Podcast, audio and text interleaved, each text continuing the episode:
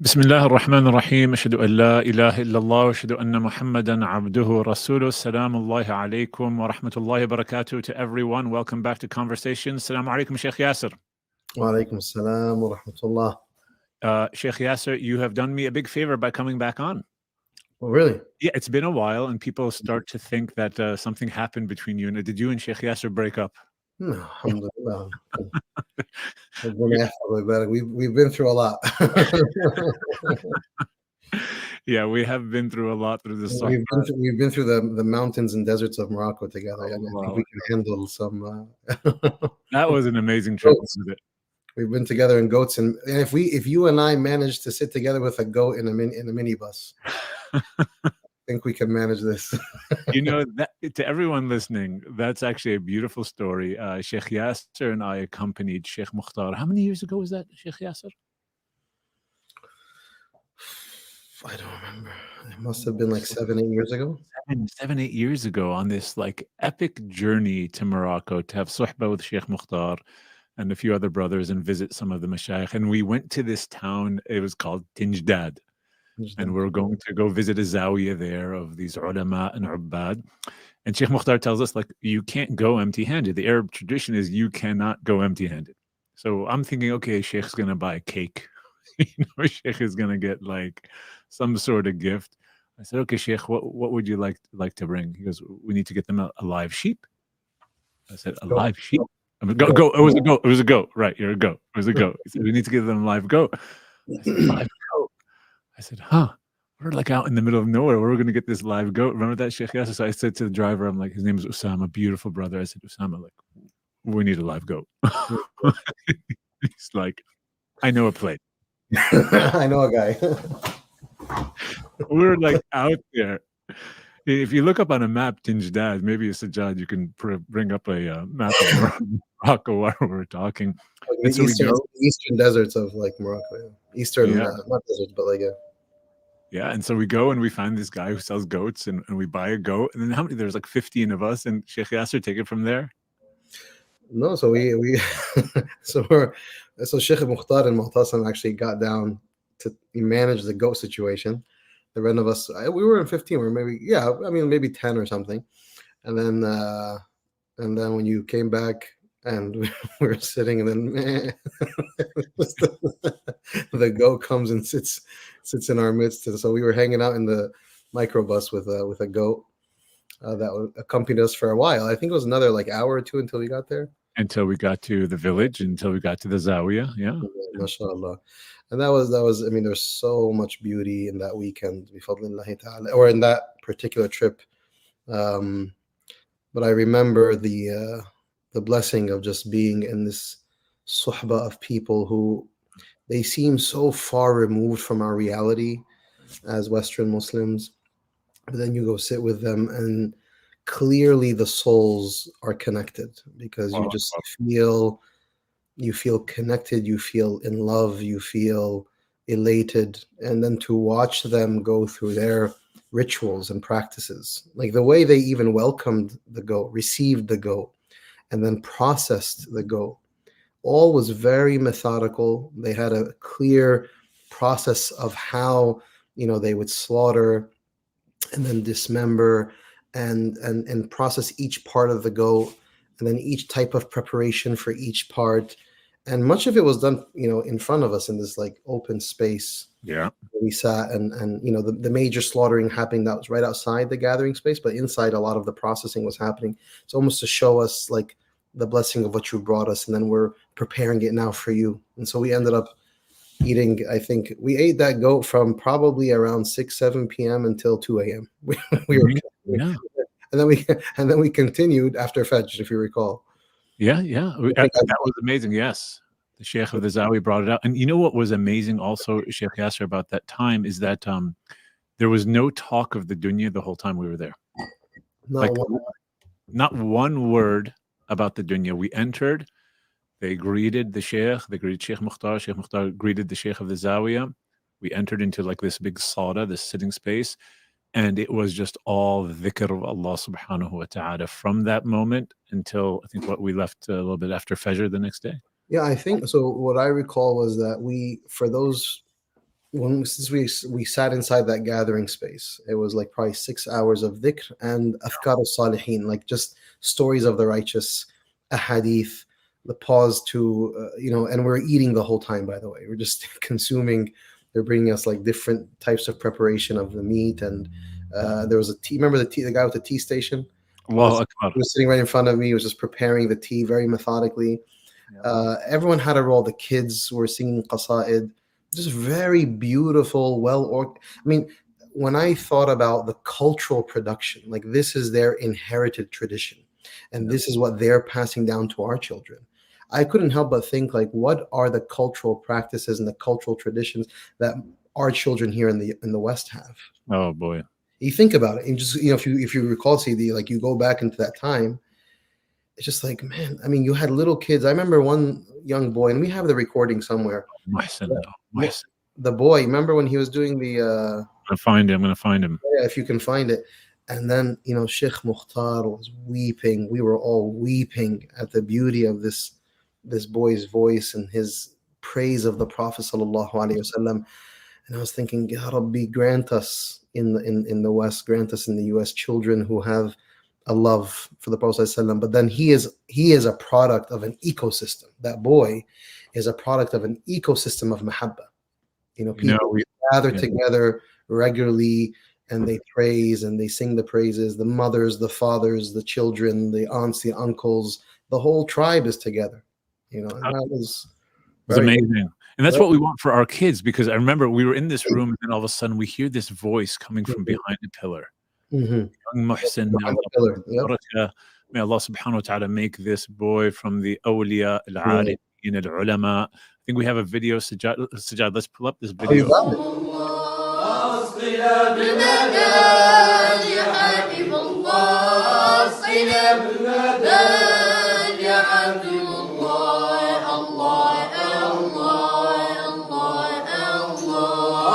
مريد البديع بقلب حاضر مريد البديع بقلب حاضر لسان ذكير في قولك الله لسان ذكير في قولك الله الله الله الله الله شهدت شهيد كل الفوائد شهدت شهيد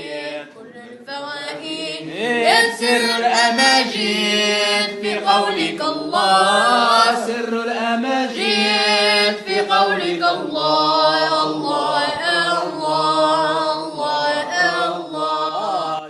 الله الله شيخ ياسر.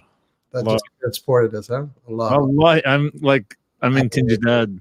Allah Akbar. Yeah, just Uh, I mean that that may Allah subhanahu wa ta'ala bless you, Habib, and and the Suhbah Tayyib. That was a that that trip was is etched in my heart, you know, oh, in terms of, and then, you know, subhanAllah, if you recall, after Fajr, uh, and we had slept like maybe two hours or something. After Fajr, like that's when we actually started to have some of the akhbar of each other, if you recall, mm-hmm. like yes. bringing up the silsila and you know and that whole story. And uh but you know we didn't really get any ta'aruf, any like get to know one another until after Fajr.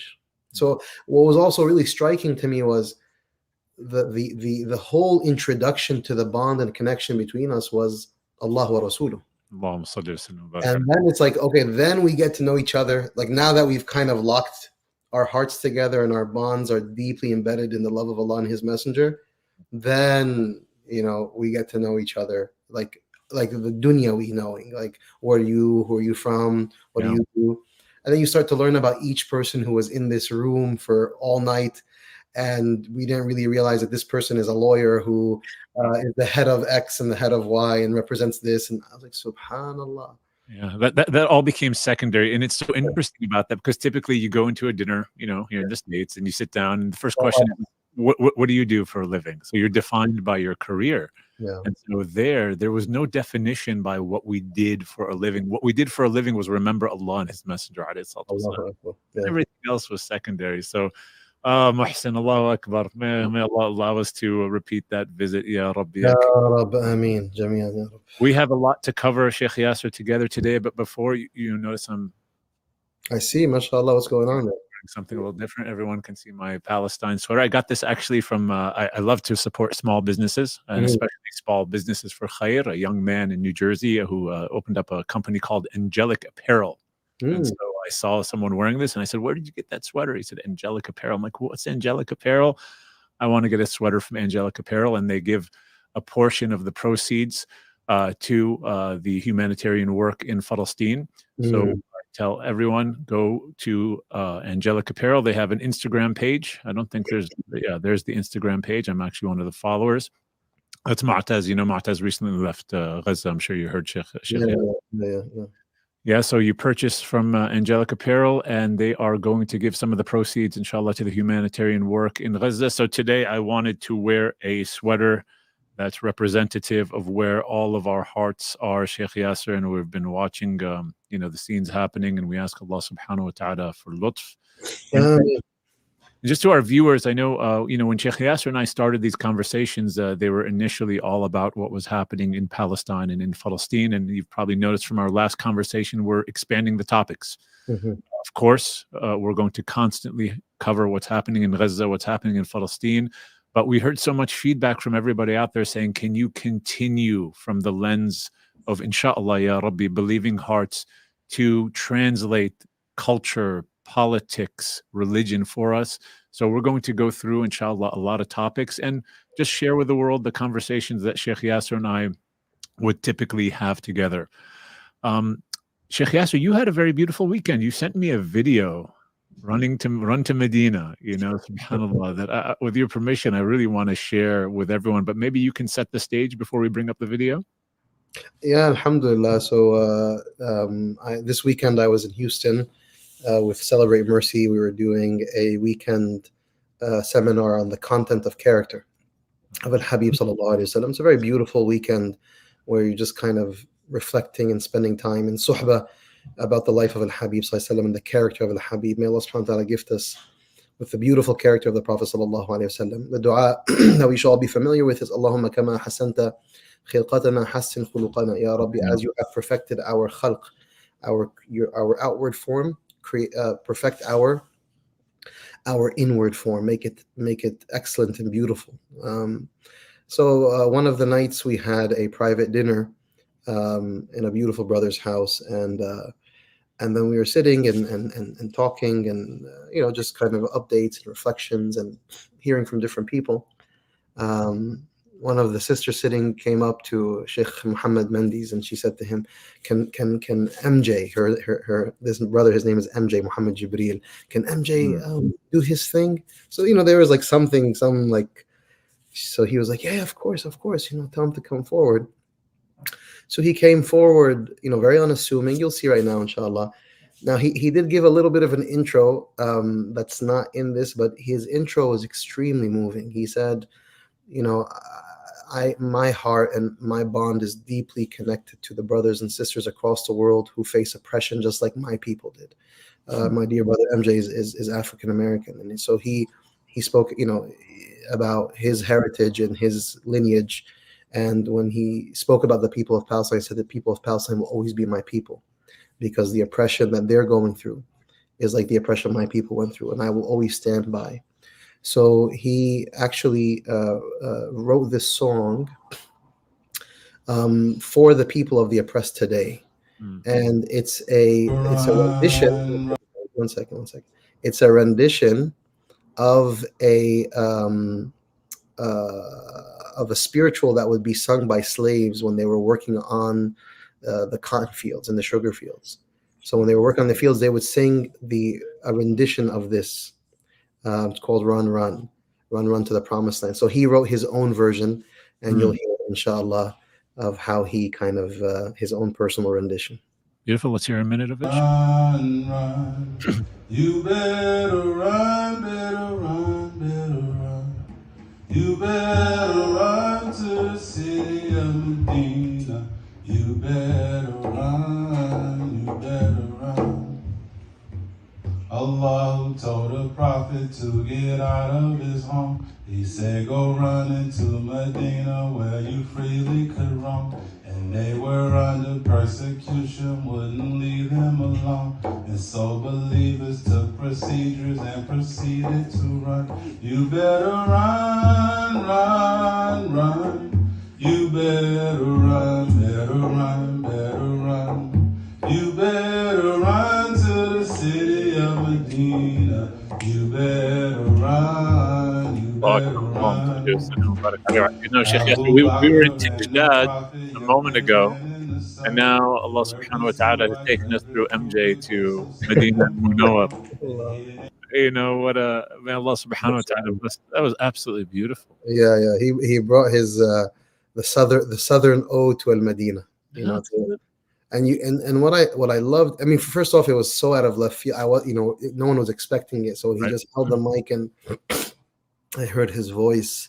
I mean, it really just like, you know, I was transfixed. I was taken because the words that he penned from his heart for the love of the Prophet ﷺ and the love of the city of the Prophet, and that being a refuge for the oppressed and those who are wronged, and to go there and find your refuge there, it just, it struck me at my core. And I, I said, you know, when when we're told, you know, when Allah tells the Prophet ﷺ, we haven't sent you except as a source of mercy to all of creation. Right. To know that a, a brother in the in the deep south of the United States who comes from a very distinct heritage, you know, and in that heritage there is Islam. In the heritage of our African American brothers, there is Islam, because much of a percentage of those who came over were Muslimin. But to see that for him, you know, his spirit and his soul, the refuge is found in the light of the Prophet sallallahu alaihi wasallam, in the city of the Prophet. So it's a tasdeeq, it's like an affirmation of this truth that the Prophet sallallahu alaihi wasallam is rahmah. So you can be sitting in the U S and your refuge is in this articulation, this, you know, because what he's expressing on his tongue is a reality that's embedded within. And, you know, I, I was inspired in, in that vein to see the affirmation of what Allah told the Prophet ﷺ. And I was also inspired by the fact that you can use your language and you can use your culture, you can use your heritage to also be expressive. You know, yeah. One of the things that I think, Habibna, plague us is that very often in our community, we haven't learned the art of expression, mm. the way in which in our heritage, you know, for fourteen hundred years, we have hundreds of thousands of odes, qasaid, poems in the praise of the Prophet sallallahu alaihi wasallam.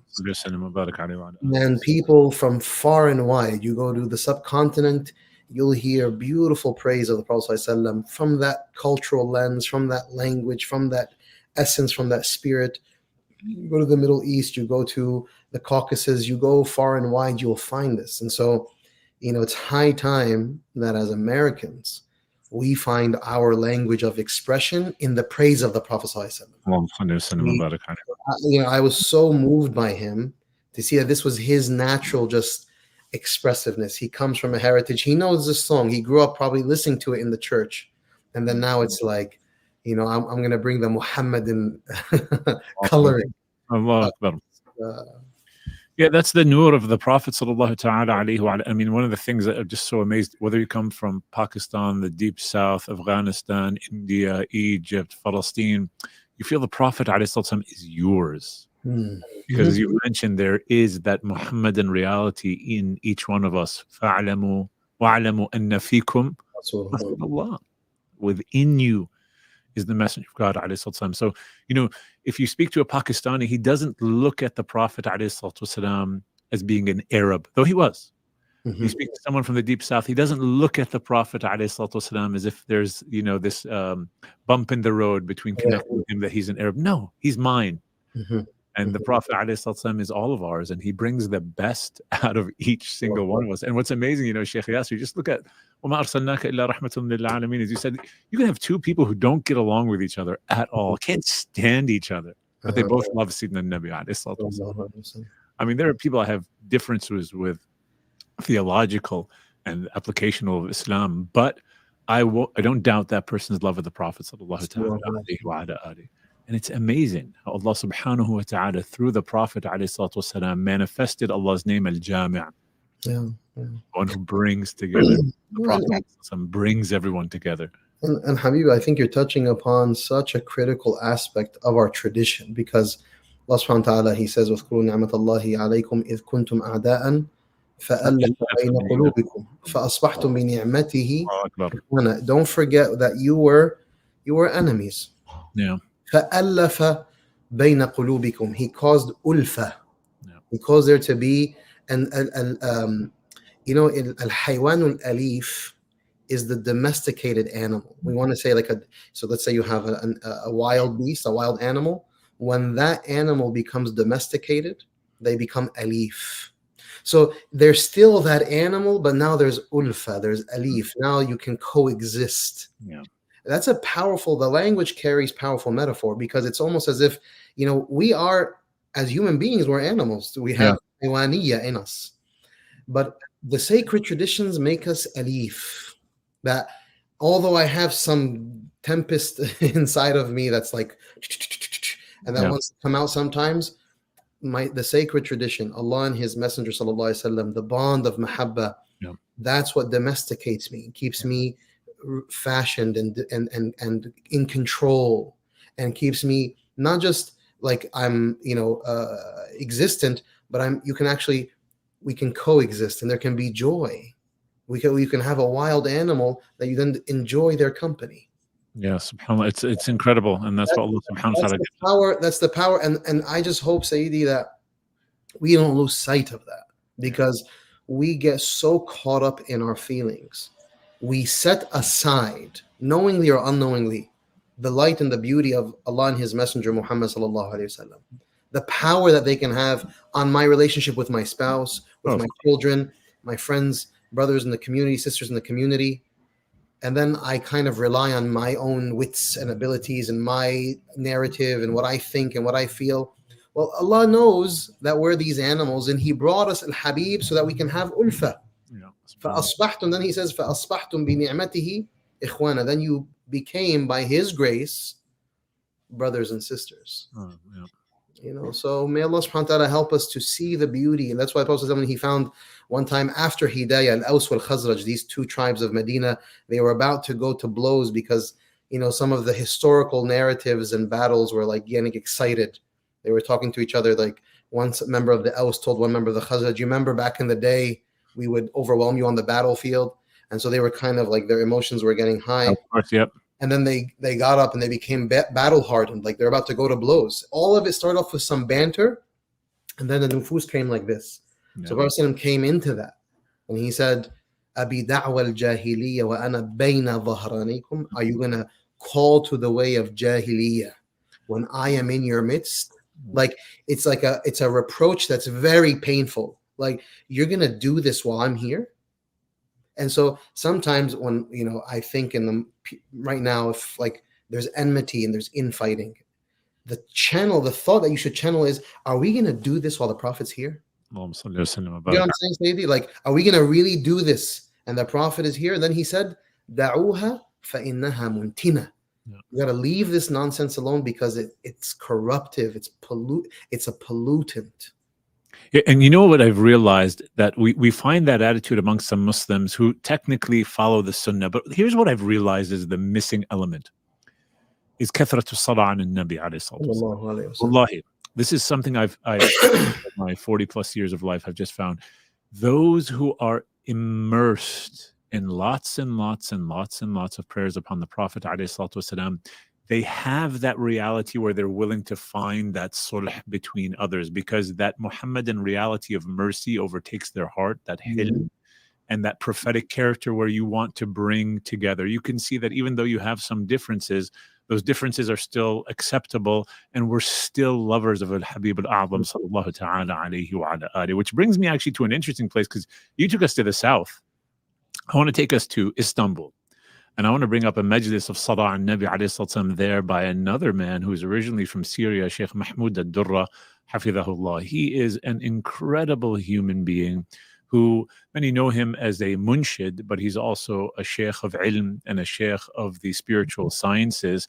and he was living in Syria. He moved to Al-Madina al-Munawwara, and then um, yes, and then from Al-Madina al-Munawwara, he recently moved to Istanbul. Mm-hmm. And what's beautiful about Sheikh Mahmoud Wallahi and his jama'ah, his group there, is they just have three or four gatherings of Allah subhanahu wa ta'ala's remembrance every week, nonstop. And one of those gatherings, which we're going to see actually right here, and I recommend to anyone that visits Istanbul, visit this gathering. This is the gathering of the Dala'il al Khairat. Um, the Dala'il, remember we spoke about the Dala'il before, the Dala'il on our heads. We love the Dala'il. The Dala'il used to be the second most read book in the world, number one being Al-Qur'an Al-Kareem, number two being Dala'il al Khairat. Everyone should have a copy of the Dala'il al Khairat in their lives, in their homes, and recite from it every single day. And Sheikh Mahmoud has a gathering every Thursday in which they complete the whole Dala'il. What they do is they read uh, chapter one together, and then they take about thirty-five, forty minutes. Everyone continues reading, and then they read chapter eight together. And I just want to play a little bit of this gathering of the Dala'il al Khairat of Sheikh Mahmoud al-Durra.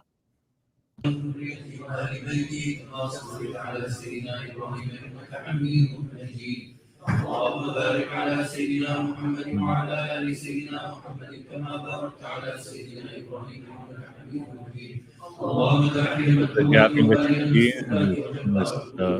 بالتقوى والمسجد smaller مسجد It's absolutely beautiful, you know, and these are the gatherings that we want to graze in. So you have M J in the south expressing the Muhammad and Mahabba sallallahu ta'ala alayhi wa ala ali in the language that he can. And you have Sheikh Mahmoud al-Durra in Istanbul, originally from Syria, was living in al-Madina, expressing that same Muhammadan reality sallallahu ta'ala alayhi wa ala ali to the world. And so may Allah subhanahu wa ta'ala just increase this world of lovers of al-Habib sallallahu ta'ala alayhi wa ala ali. May Allah make us of them. And again, my recommendation, everyone, please pick up Dala'il al Khairat. This, this has to be with you. Has to be with you. Anyone comes to me with any problems, you know what I tell them? Go read the Dala'il al Khairat. I, wallahi, I have people want to come counseling sessions, and I sit for the first time. I say, okay, I say, I'm going to give you a solution. It's a forty-day solution. You follow this for forty days. You check in with me every day. Then we won't speak until the other forty days later. Like, okay, what is it? I said, you read one chapter of the Dala'il al Khairat every single day of your life, and you tell me if you're the same person afterwards. You know how they have these uh, fitness programs, Shaykh Yasir, like do this in thirty days and you'll transform? Well, you will. You know, if you restrict your calories and you go running every day, you'll you'll transform. The spirit transforms in the same way through the salah ala al-Habib al-A'zam sallallahu ta'ala alayhi wa alayhi wa sallam. Shaykh Yasir, interesting topic I want to bring up. This is, you know, subhanAllah, we spoke last time we were together uh, two weeks ago. I think it was two weeks ago, and then you left me for two weeks. You just, what, what happened? You just, no. My uh, wife, my wife, you know, did you get Shaykh Yasir angry? I said, no, I didn't get him angry. You know, I, I'm going to, I'm going to, I'm, uh, you know, I'm going to be prophetic and let that one slide. See what I'm going to do? I'm just going to let that one slide. Oh, I'm I'm just, no, no, no, no defending of the self. Just let it slide. So, you know, we, we spoke about uh, the rise of Satanism. Yeah. And uh, that, that sleep token. And then a friend of mine, oh, Allah, I love this brother, Arish, he sent me this, this video, this, this adult cartoon. Okay. Uh, that is on Amazon Prime, and it's, I want to play for everyone the first two minutes of the intro to this cartoon. I'll, I'll give everyone the name because it's crazy. Uh, Hazbin Hotel, the official full episode. It's it's on YouTube. I did not watch the full episode, but let's watch these first two minutes together, and then we can discuss Hazbin Hotel. Once upon a time, there was a glowing city protected by golden gates known as heaven. It was ruled by beings of pure light, angels that worshipped good and shielded all from evil. Lucifer was one of these angels. He was a dreamer with fantastical ideas for all of creation, but he was seen as a troublemaker by the elders of heaven, for they felt his way of thinking was dangerous to the order of their world. So he watched as the angels began to expand the universe in their ways. From the dust of earth, they created Adam and Lilith, equals as the first of mankind. But despite this, Adam demanded control, and Lilith refused to submit to his will. She fled the garden, Drawn in by her fierce independence, Lucifer found her, and the two rebellious dreamers fell deeply in love. Together, they wished to share the magic of free will with humanity, offering the fruit of knowledge to Adam's new bride, Eve, who gladly accepted. But this gift came with a curse, for with this single act of disobedience, evil finally found its way into Earth. With it, a new realm of darkness and sin, and the order heaven had worked to maintain was shattered. As punishment for their reckless act, heaven cast Lucifer and his love into the dark pit he had created, never allowing him to see the good that came from humanity. Only the cruel and the wicked. Ashamed, Lucifer lost his will to dream. But Lilith thrived, empowering demonkind with her voice and her songs, and as the numbers of hell grew, so did its power. Threatened by this, heaven made a truly heartless decision, that every year they would send down an army, an extermination, to ensure hell and its sinners could never rise against them. But Lilith's hope remained, and her dream was passed down to their precious daughter, the Princess of Hell. Unbelievable. Oh my goodness. I mean, Shaykh Yasir, first of all, this is on Amazon Prime. What are you, what are you doing to me? I'm, I'm introducing you to the world you're not seeing. The world you don't want to see. But here's the issue. It's the world that most people are seeing. You know, I, this is just the reality. And so, you know, so much to be said here, Shaykh Yasir. Yeah. Uh, and I think, first of all, I, I, before we even get into how decrepit and messed up this messaging is, to all parents out there, I want to tell you, you know, if your kids have a laptop or if they have an iPhone, and I know most of them have access to Amazon Prime because most of us use Amazon, uh, probably have access to Netflix, probably have access to other things. Curiosity will bring them to watching these sort of shows. And so as parents, we need to parent. We need to be very conscious of what our children are consuming and making sure that they don't consume junk trash like this. Um, that's number one. I know there's a few things that you and I need to talk about when it comes to this, Shaykh Yasir, theologically and all the other yeah. stuff. But number two, I'll just say that this is where they get our kids.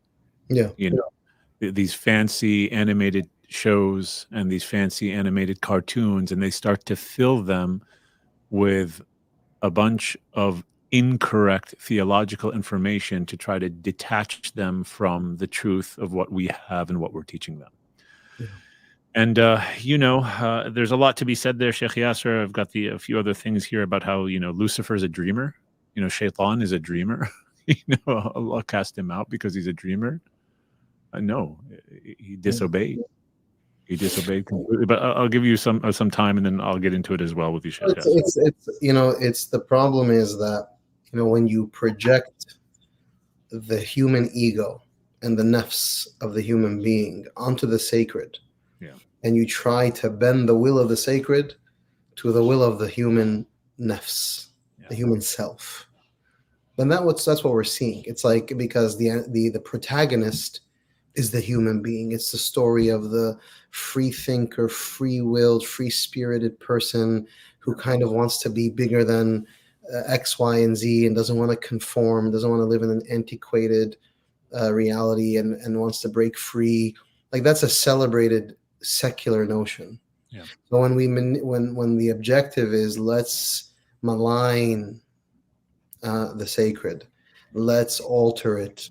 Let's make it as if it is the problem. It is the burden. It's this like heavy, uh, daunting, wet blanket that I just need to throw off so yeah. I can soar. That's the, this whole notion, you know, and the, and the whole narrative. At the end of the day, for us, Iblis is not a fallen angel. Not at all. He is a jinn who disobeyed Allah, right? And he could have easily course corrected, but his ego and his nafs insisted. God is not vindictive in a way you cross him once, because we have simultaneously the example, and they brought it, of Adam and Eve. Right. Adam and Eve were not cast into some demonic reality. No, they were they were punished. They sought forgiveness and they moved on, and they they are at the helm of human existence. Yeah, so Satan decided to say, Iblis, Satan decided to say, I'm doubling and tripling down on my ego, yeah. on my desires, on my wants. You know, that's so that's the, the, the obvious distinction. So it's not as if we've been catapulted into this reality because of a vindictiveness that played out because you crossed me, so now watch, I'm going to do X, Y, Z. No, Allah subhanahu wa ta'ala is he's the one who allowed Satan in our tradition to exist. Uh, Satan says, can you let me stay until the day they're resurrected? فَأَنْظِرْنِي إِلَى يَوْمِ يُبْعَثُونَ. So Allah said, إِنَّكَ مِنَ الْمُنْظَرِينَ. Okay, I will let you remain. And for reasons that Allah knows. Yeah, yeah. And Shaykh Yasir, I mean, the scary thing here, and you, you hit it, is like, you know, cast aside God, be happy, fulfill your desires. At the end of the day, if we look at all these shows, if we listen to a lot of the music that's out there, what is it basically about? Go sleep with this one, go sleep with that one, go smoke this, go eat that, go drink that. I mean, most most rap, rap or even, um, what is it, the other sort of a music, the pop music that I'm hearing these days, if we listen to it, what is it all about? It's about how much I consume in terms of uh, how drunk I can get and how many people I can bed. Mm-hmm. And so that's not the stuff that we want to fill our hearts with or our kids with, because it does have an impact on us. And to the adults there, you know, if you have a drive home for work, those are still going to work every day, you know, you got to wean yourself off of that music. You got to wean yourself off of those concepts that are being interjected in these songs that are being stored in your mind and in your heart, and they are going to impact the way that you think and the way that we act. one hundred percent. You know? And so, you know, we just need to be conscious of all this stuff. And what's, what's scary here, this is nothing new, Shaykh Yasir, in the sense that they've been going after our kids for a very long time. Not just our kids, they've been going after all of us. They've been going after all of us for a long time. Yeah, absolutely. It's, it's true. It's, Uh, you know, I, I, I in, in the last Pearls Quran, Pearls of the Qur'an conference, for those of you who don't know, Pearls of Qur'an conference is the yearly conference at the Al-Madina uh, with our dear Habibna Moutasem put on. It's a beautiful gathering. Inshallah, I hope to see all of you next time, bi'idhnillahi ta'ala. Um, but I gave a talk called The Obstacles on the Way. Yeah. And in that talk, um, I spoke about you know, the, the indoctrination and the underlying ideas, ideologies, isms that penetrate, that are meant to condition us and program us into thinking a very distinct way about life. It's not meaning that it's not um, so dumbfounding or arbitrary that every young kid wants to get away. Everyone, every young kid today feels like I have to, I have to live my life. I have to break free, because all the messaging in Disney movies and in pop culture and in these songs, as Ustadh Moutasem was saying, they're all encouraging and teaching implicitly, explicitly, hey, listen, the only way you're going to thrive is by breaking free, yeah. leaving and living your life. You know, I speak to so many young kids who talk to me as if their life is hell. Yeah. And they have to just, like, the solution is I'm going to be so better off if I can just move across the country, if I can go live by myself at, at school, if I can just get away. And the reality is that is nothing other than an impulse that is encouraged and inspired by the shaitan. But the shaitan uses his army of jinn and ins, of humans and the jinn realm, to cultivate these narratives and to have them standard. Unfortunately, these narratives are standard. Everyone, young and old. I have people who leave marriages, Habib. Yeah. The same yep. narrative. Yep. I have to break free. I yep. have to liberate myself. I have to give, like when, when, when, when the shaitan comes to me, to a person and says, hey, it's high time that you do for yourself and not for others. That is the most Iblisi line. That's like straight out of sh- sh- Satan's uh, playbook. Yeah. Don't yeah. do for others, do for yourself. And so people leave marriages for themselves. People um, leave, go into careers for themselves. People don't take care of other people for themselves. People neglect things for themselves. It's like we don't, so that's why I'm saying it's young and it's old. Yeah, and, and, and what's amazing about it, Yeah, you, you know, and the satanic influence on the human being, the Satan is weak. Satan is weak. Yeah. yeah, Allah tells us he's weak. You say, "A'udhu billahi min ash-shaytanir rajim," and Satan is solved. Yeah. What's tough for us to deal with is our own egos and the nefs, those desires that we have. So, look, I mean, what do we do about this stuff, and how do we handle the society mm-hmm. around us? I mean, I think uh, Shaykh Yasir, you and I are on the same page. Like, everyone needs to know that there is this concept of called tazkiyatun nafs, the purification of the soul.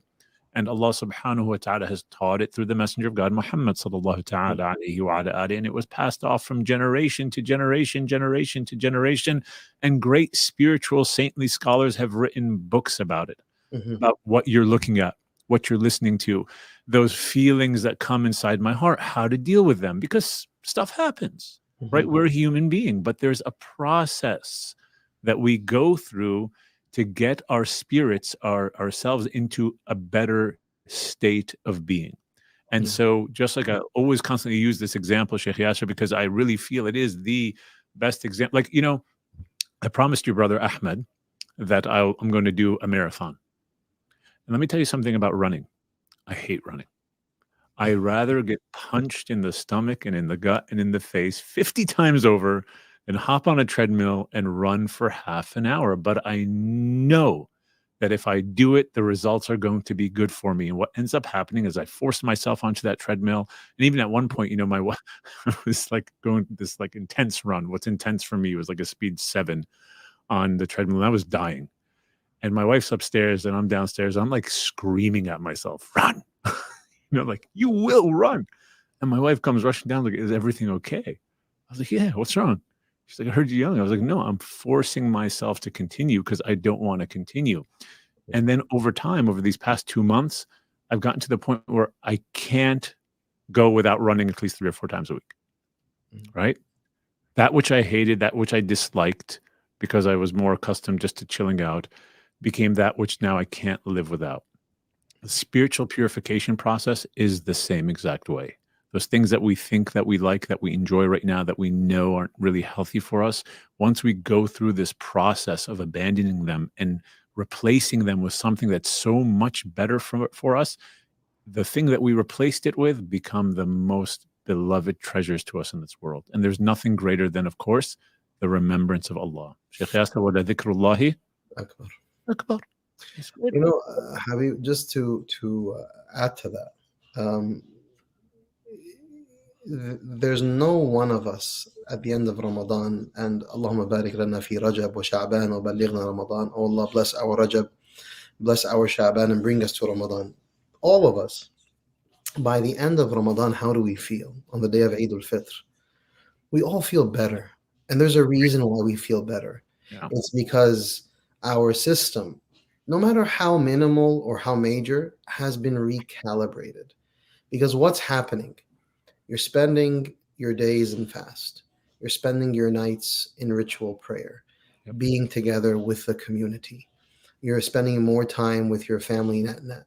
You're giving more charity, net net. You're praying more, net net. You're reading more Quran, net net. Like, everything has increased. All the right stuff, the right habits, the beautiful routines, those have kind, Allah brought them into our lives.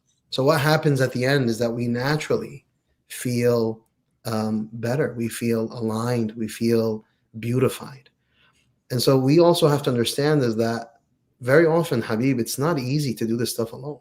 It's actually very challenging to do it alone. And so we, Allah subhanahu wa ta'ala in the Quran, Surah Al-Kahf, when he talks about the antidote for the fitan, for the trials and tribulations, um, he says, especially the fitna of our deen, he says, وَاصْبِرْ نَفْسَكَ مَعَ الَّذِينَ يَدْعُونَ رَبَّهُمْ بِالْغَدَاةِ وَالْعَشِيِّ يُرِيدُونَ وَجْهَهُ وَلَا تَعْدُ عَيْنَاكَ عَنْهُمْ. He says, be patient and persevere with those who call to the way of Allah, and don't even turn your eyes away from them. Meaning that a big part of how we uh, we address the challenges of what we were talking about in terms of this Netflix or Amazon or whatever this thing was, or the music or the culture that kind of drags us in a particular direction, a big part of the antidote is to actually find righteous companionship. Which brings me to an amazing point. I, I'm sorry for cutting off. It's a reason. This is actually the next article that I actually wanted to bring up. And Sheikh Yasir, you didn't even know about, about this concept of companionship. Mm-hmm.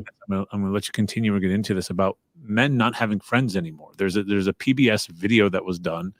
And uh, Sajad, you can pull it up and I'll pull it up here too. We don't have to watch the video, but um, you know, uh, you have it on screen. Uh, oh, you got the video on screen, but let me read for you the the caption. If you can just open up the link initially, it says, growing number of men say are they are in a friendship recession.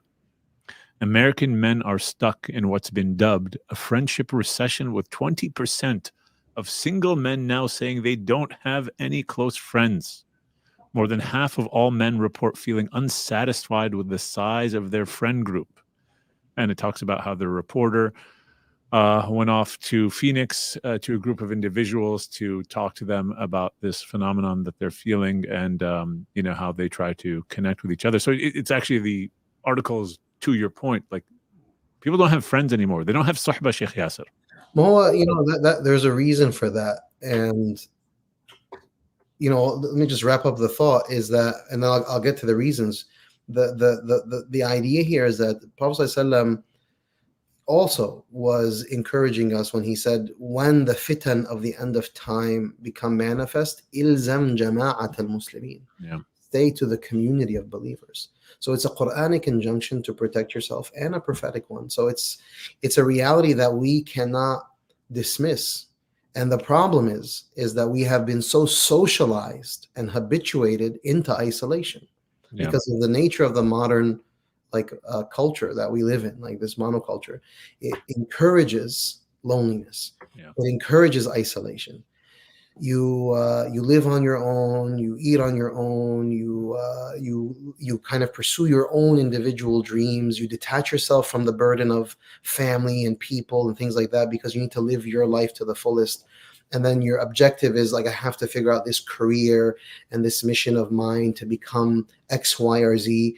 So all of our modern culture encourages isolation, and it makes it convenient to be isolated.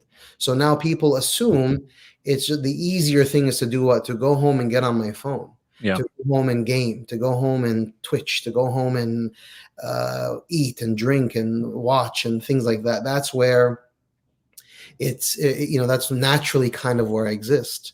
Whereas all of our welfare, right, all of it is tied into our social connections and bonds. And by all of it, I mean our emotional welfare, our spiritual welfare, our religious welfare, our social welfare, that is finances, marriages, relationships. So all of our welfare is tied into our bonds and our connections.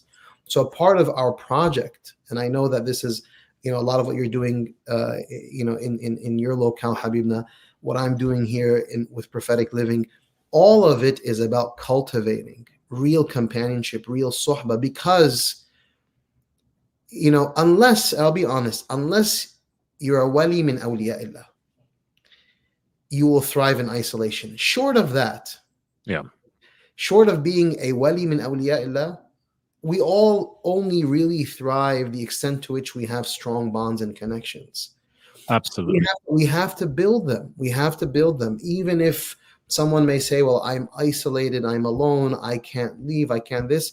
Well, you have virtual spaces to cultivate some of that sohbah. Look, Sheikh Yasir, the, the Prophet sallallahu ta'ala alayhi wa alayhi never left the community.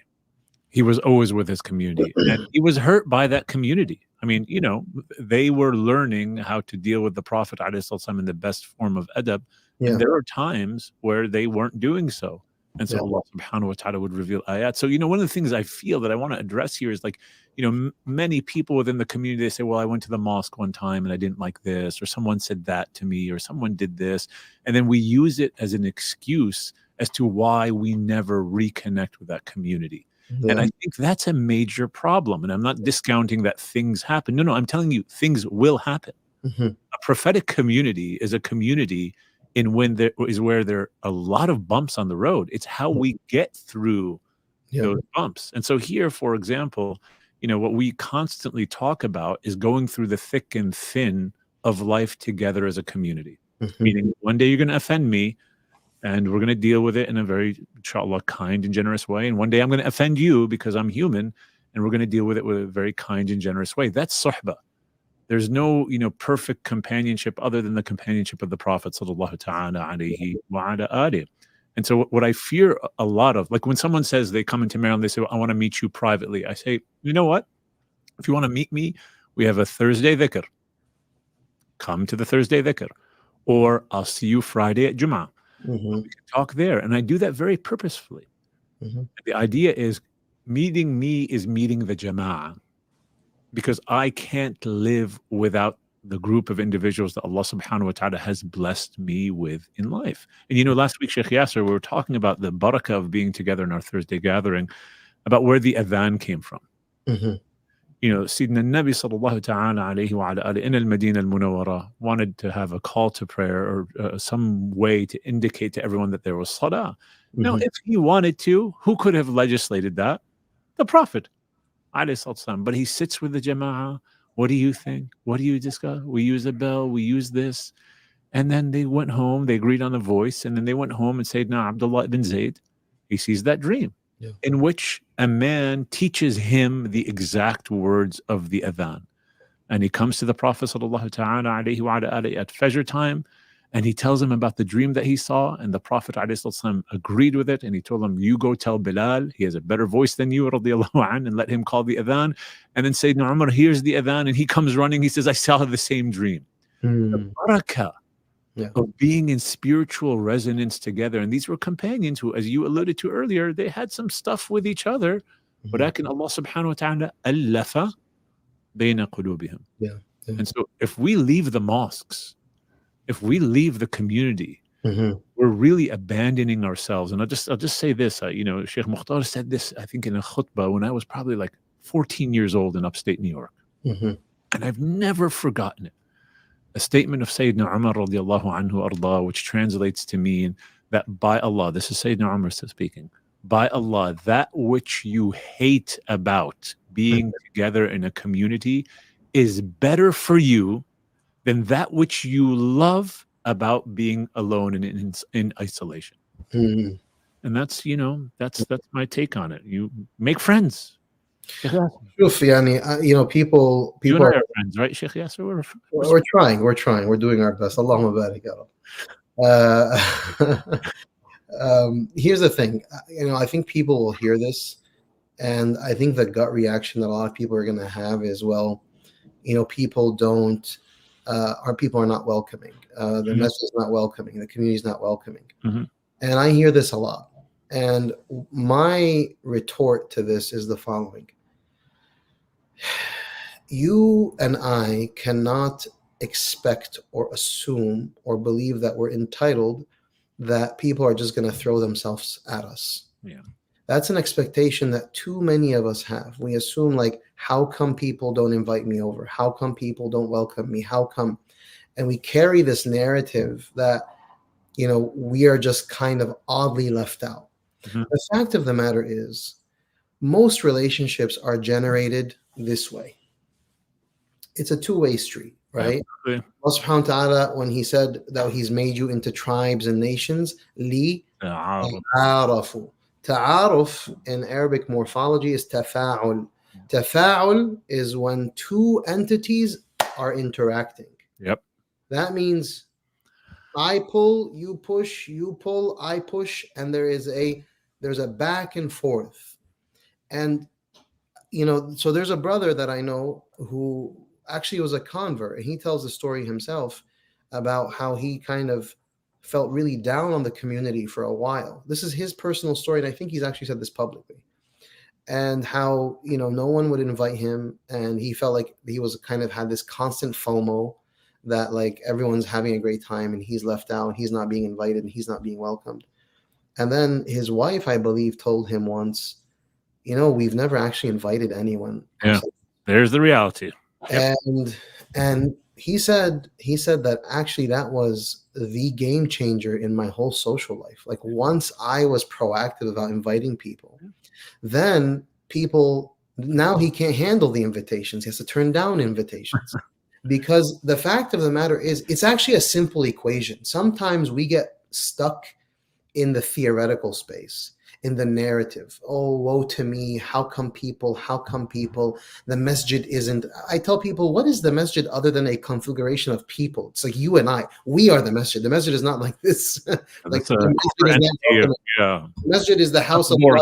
It's That's a structure, a space, right? Yeah. It's you and I who decide. And if you actually pay attention to the people who have a lot of like social viability, they're doing the heavy lifting. Yeah, of course. Like the people in my life that I can think of who really are like are social, but you know, they're doing the busy work of the following: hosting people, inviting people, reaching out to people, checking up on people, asking people, gifting people, being kind and generous with people.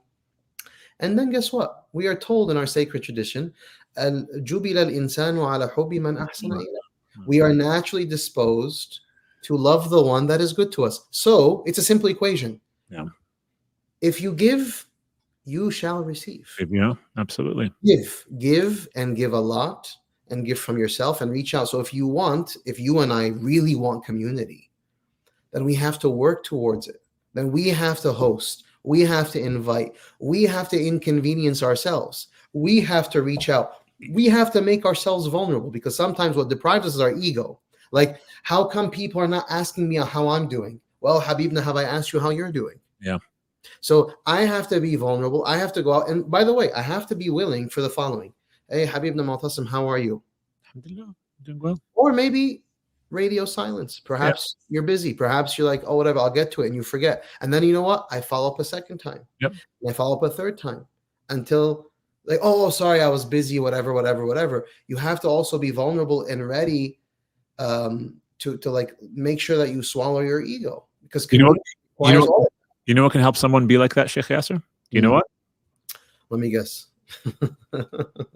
Wallahi. Because everything you're describing was Sayyidina Nabi sallallahu alayhi wa alayhi. Like checking in on people, looking after people, inviting people, making sure all are okay, and expecting nothing in return. Yeah. And so we want to be Muhammadan alayhi sallam in our akhlaq. But can I just add to that? Can I add to that, Habib? With you can add. Salawat, with the salawat, with the dala'il, read the life of the Prophet sallallahu alayhi wa sallam. Read his seerah.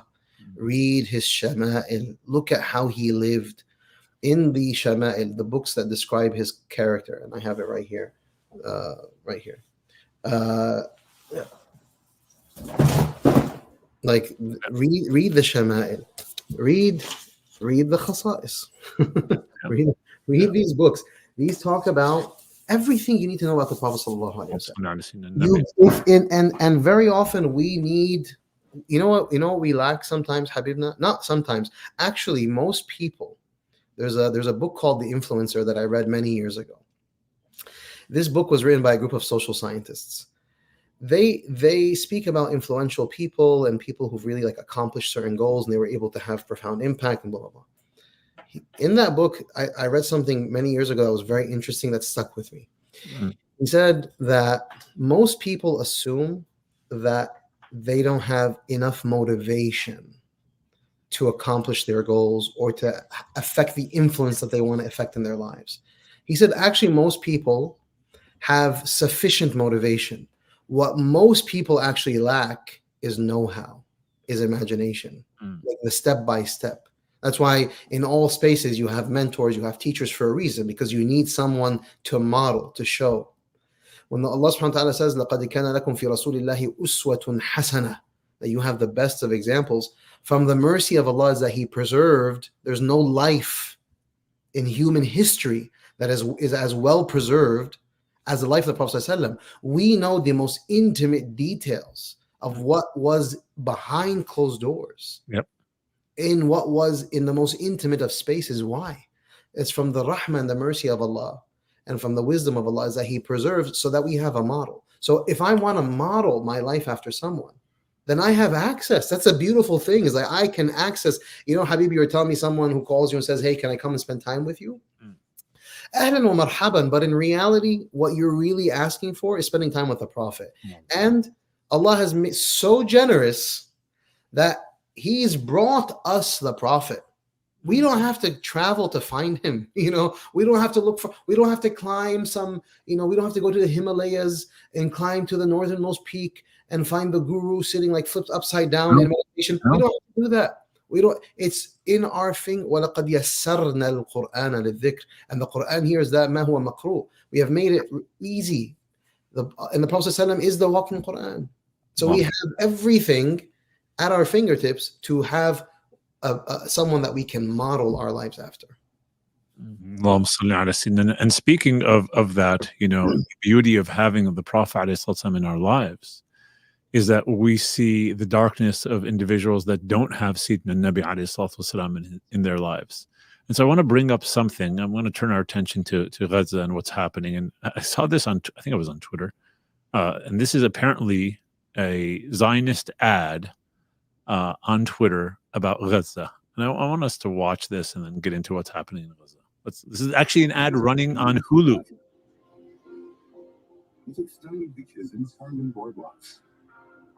You can stay in one of our five-star hotels and get a taste of the best in Middle Eastern food. Embrace the vibrant nightlife of the city and experience a culture rich in tradition. This is what Gaza could have been like. Unbelievable.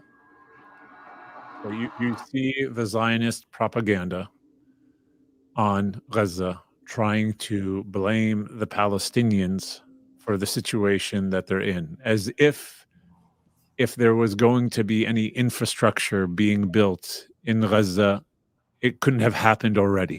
And of course, we're not interested in building the infrastructure that they're interested in having there. The Palestinians want to be people who worship Allah and His Messenger, not a nightlife like what they're showing. But this is the reality, Shaykh Yasir, of what's happening in Gaza.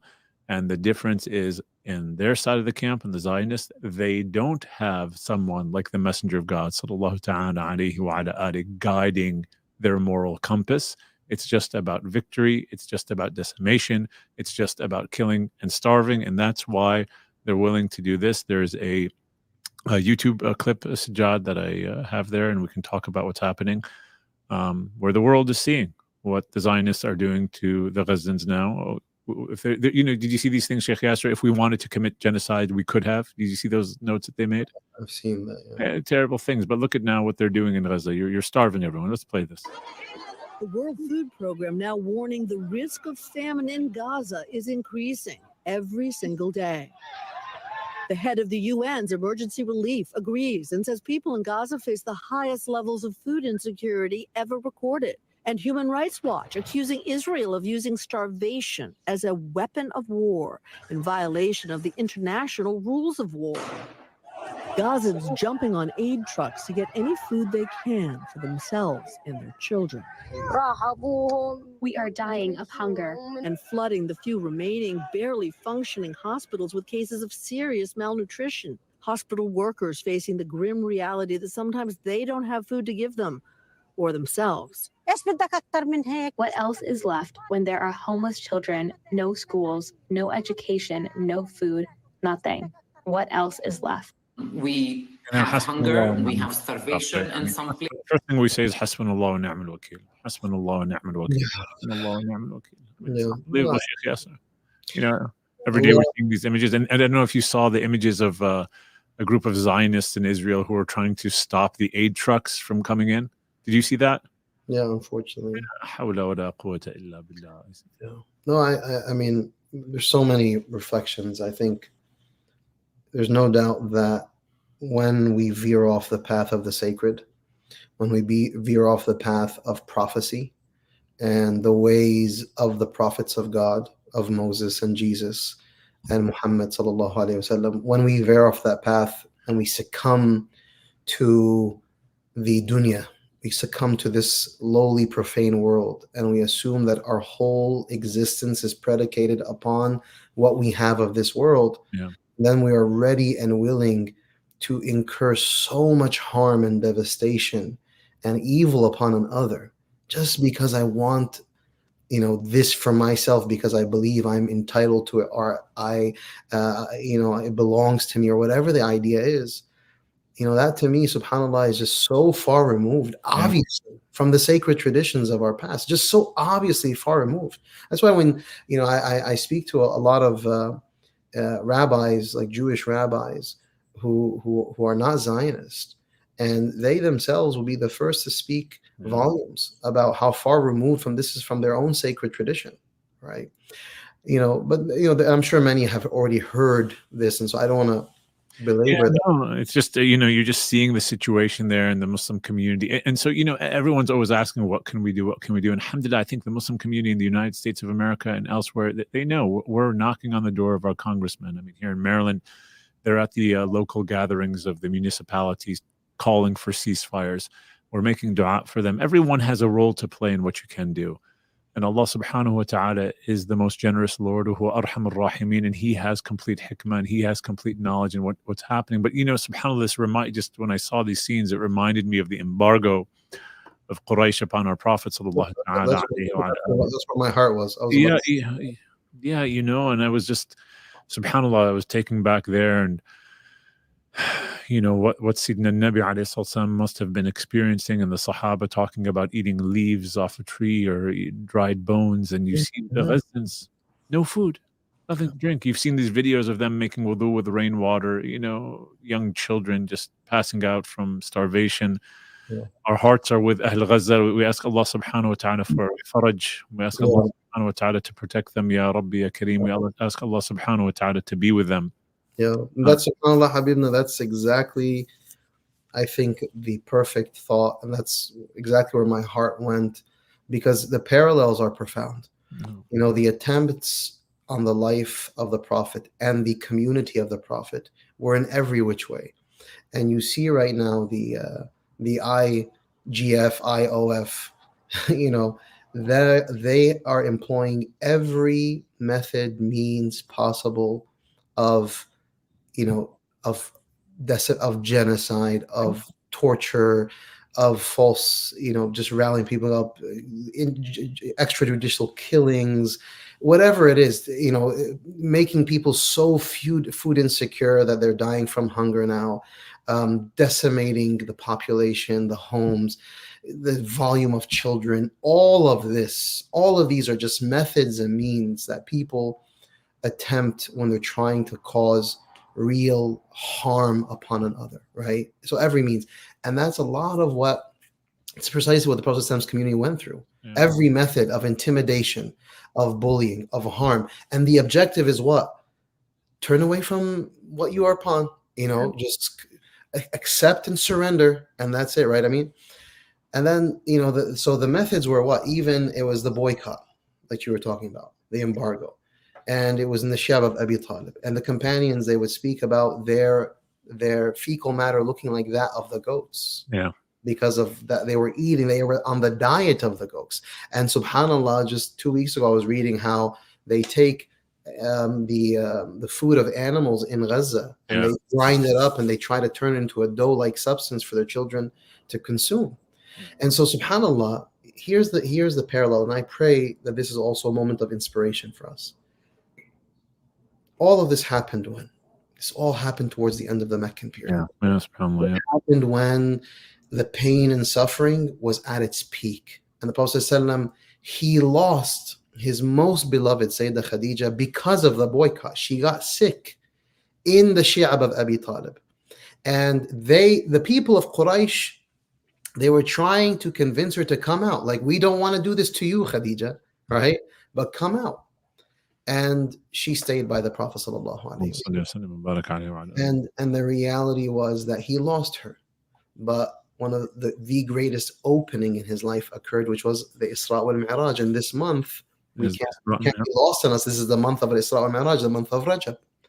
So I pray, and I, I really pray that Allah subhanahu wa taala shows us the Isra wal Mi'raj. That in this month of Rajab, that just as what preceded the Isra and the Mi'raj of the Prophet ﷺ was this time of the boycott, the embargo, and the worst of the worst of the pain, that whatever painful sights we're seeing today is just the precursor to a, a profound opening. Ameen, Ya Rabbi. Where the oppression and the tyranny ends, and where the, the people live beautifully in, and and with that innocence that they embody, to live beautifully on this earth and to have the best of the best of this life. So, you know, we also as believers, no matter how gut-wrenching it is, Allah, wallahi, is with them. Wallahi, there's no doubt. Allah will not allow that to transpire in their lives, and for those innocent people to have what is exacted upon them being done, except that He is with them. And al-Nasru qareeb wal-Fathu qareeb bi-idhnillahi ta'ala. Ameen, ameen. Allah, it's it's in Allah's hands. We leave it up to Allah subhanahu wa ta'ala to decide, right? And it's His creation. But we have high hopes and we trust in Allah. We have high hopes and we trust in Allah subhanahu wa ta'ala. Ya Rabbi, barakallah feek, Shaykh Yasir. As always, it's good seeing you. It's good speaking to you. It's good being together. To all of our listeners that are with us, uh, barakallah feekum. Please keep Shaykh Yasir and I in your dua as we attempt to continue, inshallah, these conversations on a weekly basis. Uh, along with that, bi'idhnillahi ta'ala, I'll be opening up also my own YouTube page in which we're going to delve even further into conversations like this, bi'idhnillahi ta'ala, and topics of current affairs, politics, and religion, bi'idhnillah, from the lens of what we hope are believing hearts trying to make sense of this world from the Muslim perspective. We ask Allah subhanahu wa ta'ala puts barakah, ya Allah, in our time and in everything we do. Jazakumullah anna kul khair. Assalamu alaikum wa rahmatullahi wa barakatuh.